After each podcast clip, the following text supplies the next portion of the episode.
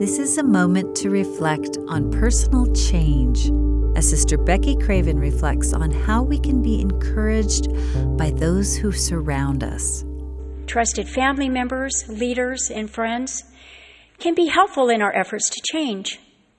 When I was eight years old, my older brother Lee and I would spend time with our friends playing in the branches of a neighborhood tree.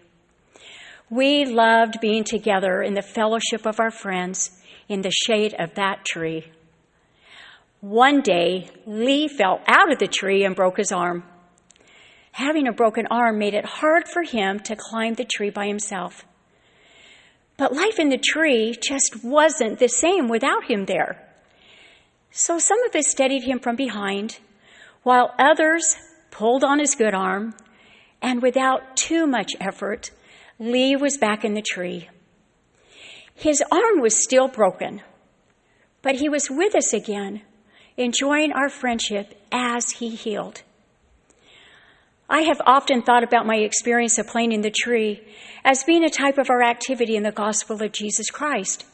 In the shade of gospel branches, we enjoy many blessings associated with our covenants.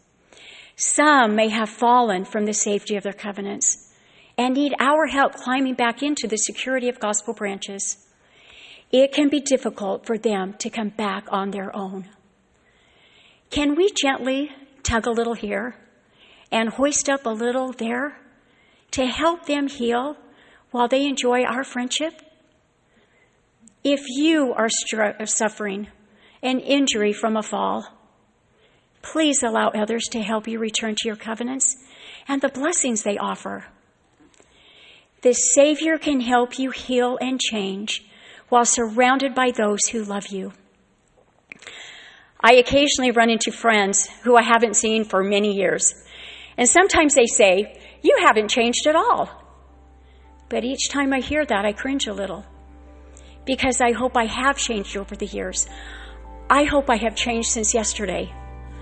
I hope I am a little kinder, less judgmental, and more compassionate. I hope I am quicker to respond to the needs of others.